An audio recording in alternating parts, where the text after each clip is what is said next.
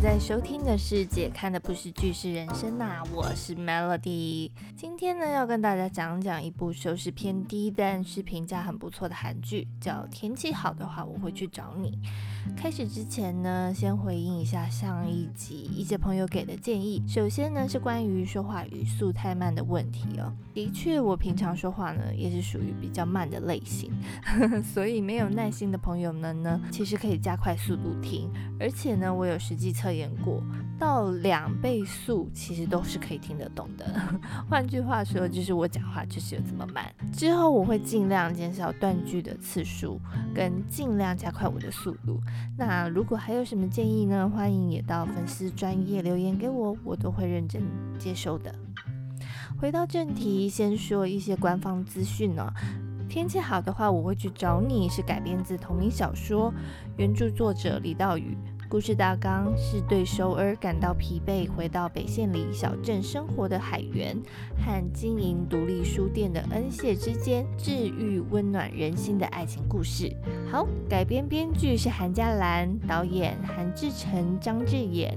这一部剧的编剧跟导演我都不熟悉，很有可能是 JTBC in house 的员工。那演员名单呢，就有很多韩剧迷心目中的熟面孔了。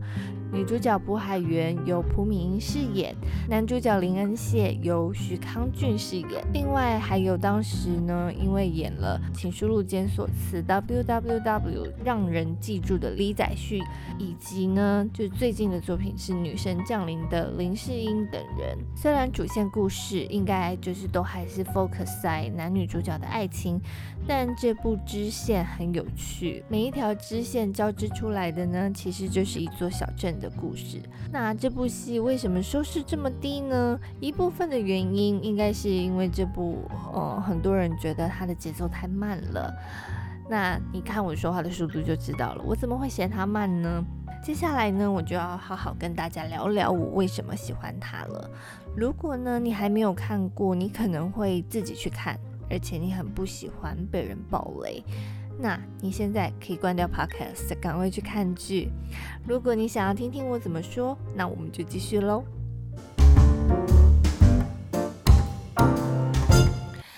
喜欢这部戏的第一个理由是被冬天小镇的氛围吸引哦。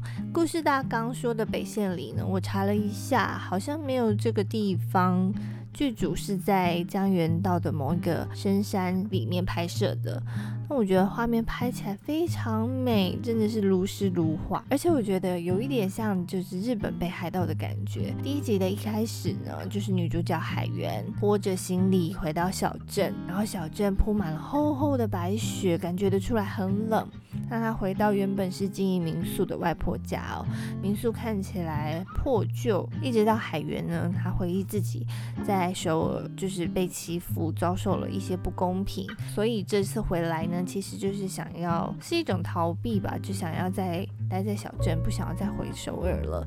一直到这里，开头的氛围呢，会让你以为这部剧呢，应该是走沉重悲伤路线。毕竟冬天呐，受伤的女人呐，还有逐渐凋零的小镇，这些元素都很适合说一个悲伤的故事。但是当男主角出现，还有小镇的其他的居民出现，马上画风一转，又变得很诙谐。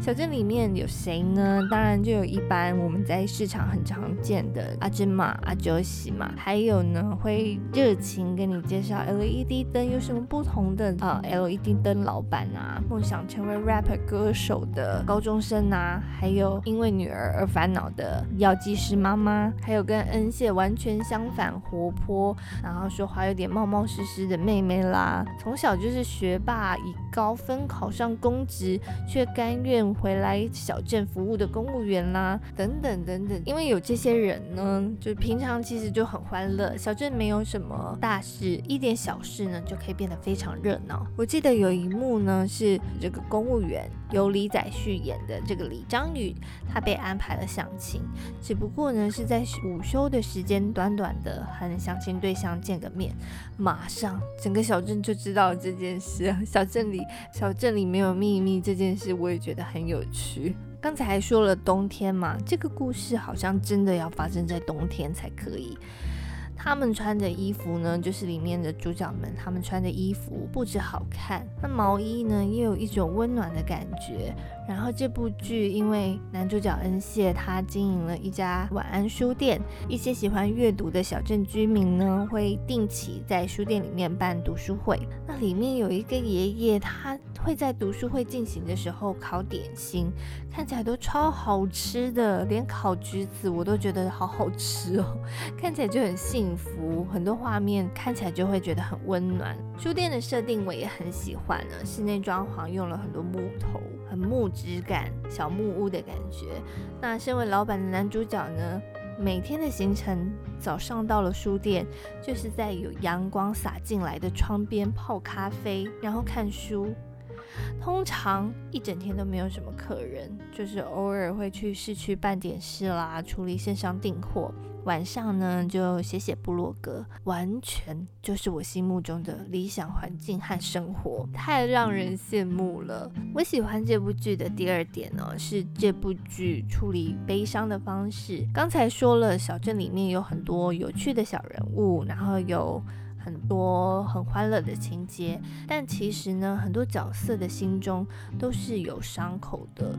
女主角尤其是其中的重症，她就是因为心里没有办法承受嘛，所以才想逃避啊，想要逃跑回故乡的嘛。那她的身世呢，也是真的很悲惨。她高中的时候就要面对自己的妈妈是杀害爸爸的凶手，这样子巨大的人生巨变。可是呢，作者没有让海源就是活得很。悲悲伤，或者是一直很自怨自艾。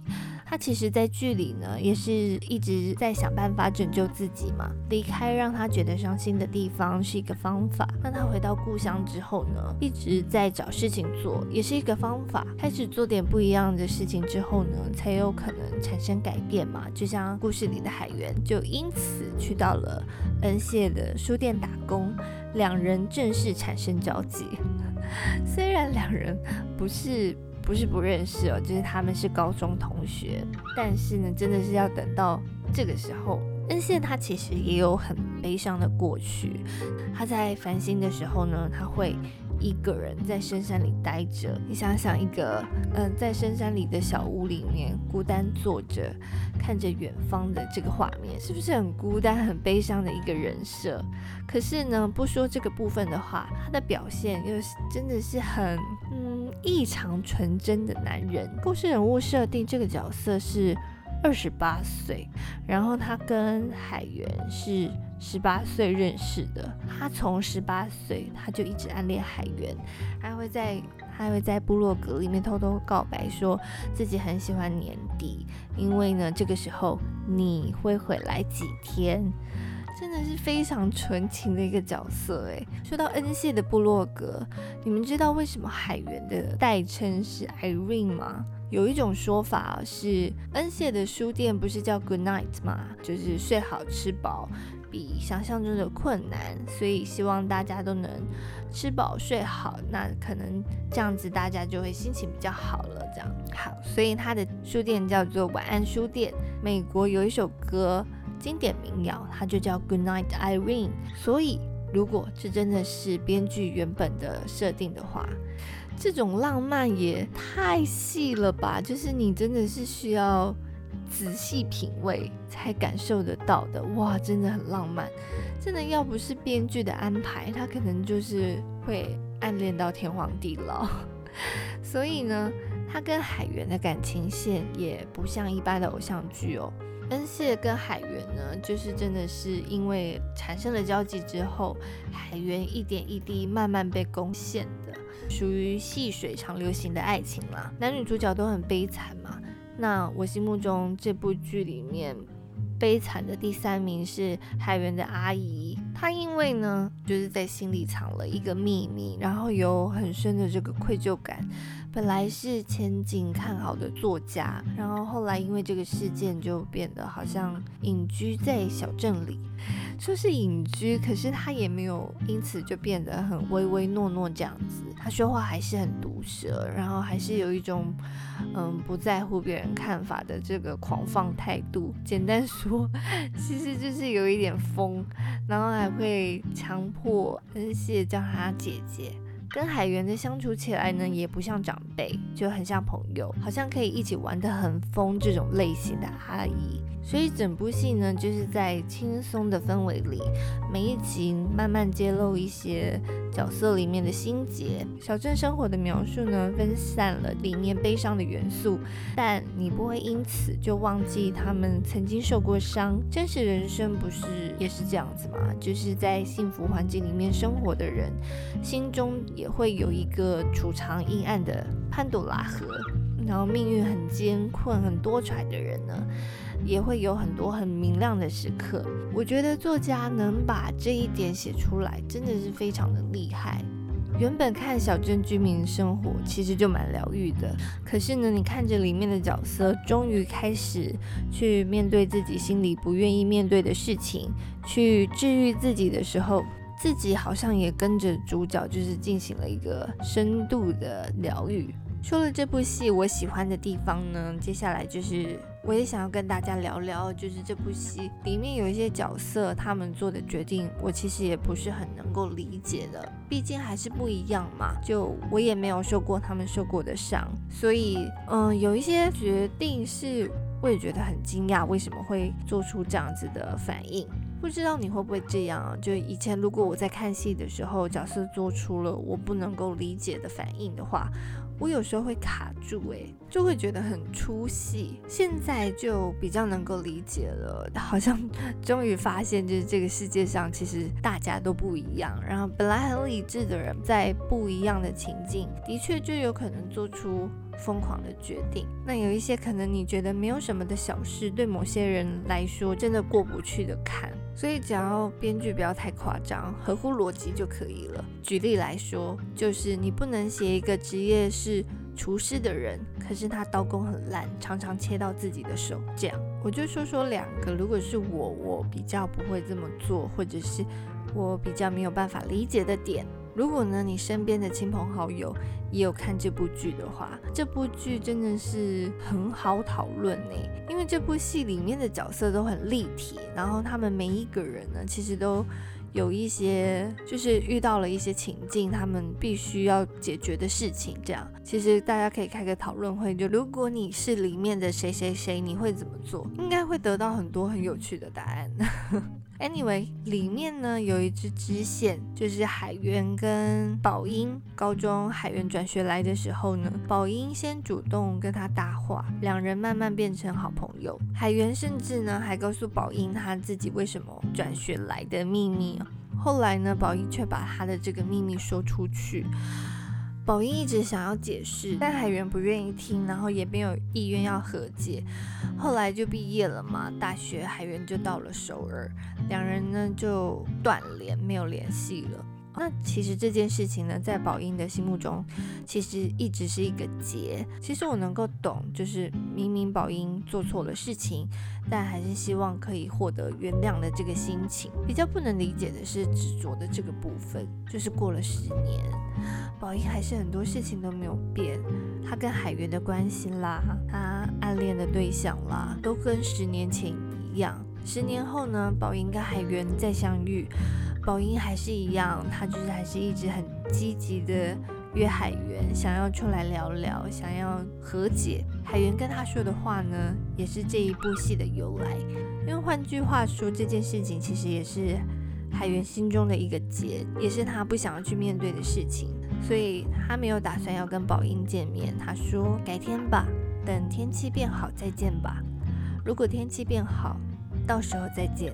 如果是你，你会怎么做呢？你会不会觉得海源其实对宝英太狠了呢？还是你觉得其实对于无法守住这么重要秘密的宝英，其实还太客气了呢？或者说换个角度想，如果你是宝英的话，你也会像宝英这样子，就是过了十年还是耿耿于怀吗？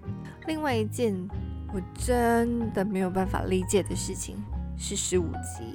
如果你还没有看过，你可以先捂住耳朵不要听。这是十五集，海源跟恩谢说：“我打算离开，春天到了。”然后就说了一些祝福的话嘛，就是祝福你的店很顺利什么的。最后就说要保重哦，恩谢，就走了，就走了。为什么啊？就好不容易修成正果的恩谢又被抛下来，而且我真的不能懂，就是不说分手，可是却不再联络，是什么意思呢？而且也不用分手啊，而且又没有做错什么，就两人也没有吵架，也没有什么，呃，远距离恋爱，嗯，是辛苦一点，但也不是不行嘛。就是有人好像就真的是这种觉得。反正不用说清楚，大家应该要心领神会，有缘再相见那样。但我真的不能懂，可能是我是固定星座的关系嘛，我就是会打破砂锅，我就一定要问问到一个很清楚的关系。所以我们现在是怎么样？这样不得不说，其实如果就这个角度来想的话。海源真的也就是跟他妈妈还有跟他阿姨，其实就是真的是一家人。就个性上，其实好像是不是都有一些古怪的点？因为这一集的 podcast 我又快速的再看了一次，然后可能有一些片段现在看起来感触会有一点不同，但整体对他的评价还是一样的，就是觉得这是一个可爱温暖的戏剧。那因为他的音乐其实也很舒服，就不会有什么夸张、很激昂的部分，所以有时候我其实也把这部戏当成广播在听。它很适合陪伴，就如果现在你希望你的背景有一点声音，然后有人陪伴的感觉呢，这个戏剧很适合，跟我们节目一样。好啦，那听完这一集，如果你对戏里的角色或者是什么片段很有感触，或者你还有什么其他的想法，欢迎到脸书粉丝专业，还有我最近开了的 IG 姐看的不是剧是人生啊，留言给我，我都会认真看的哦。我是 Melody，我们下期节目再见喽，拜拜。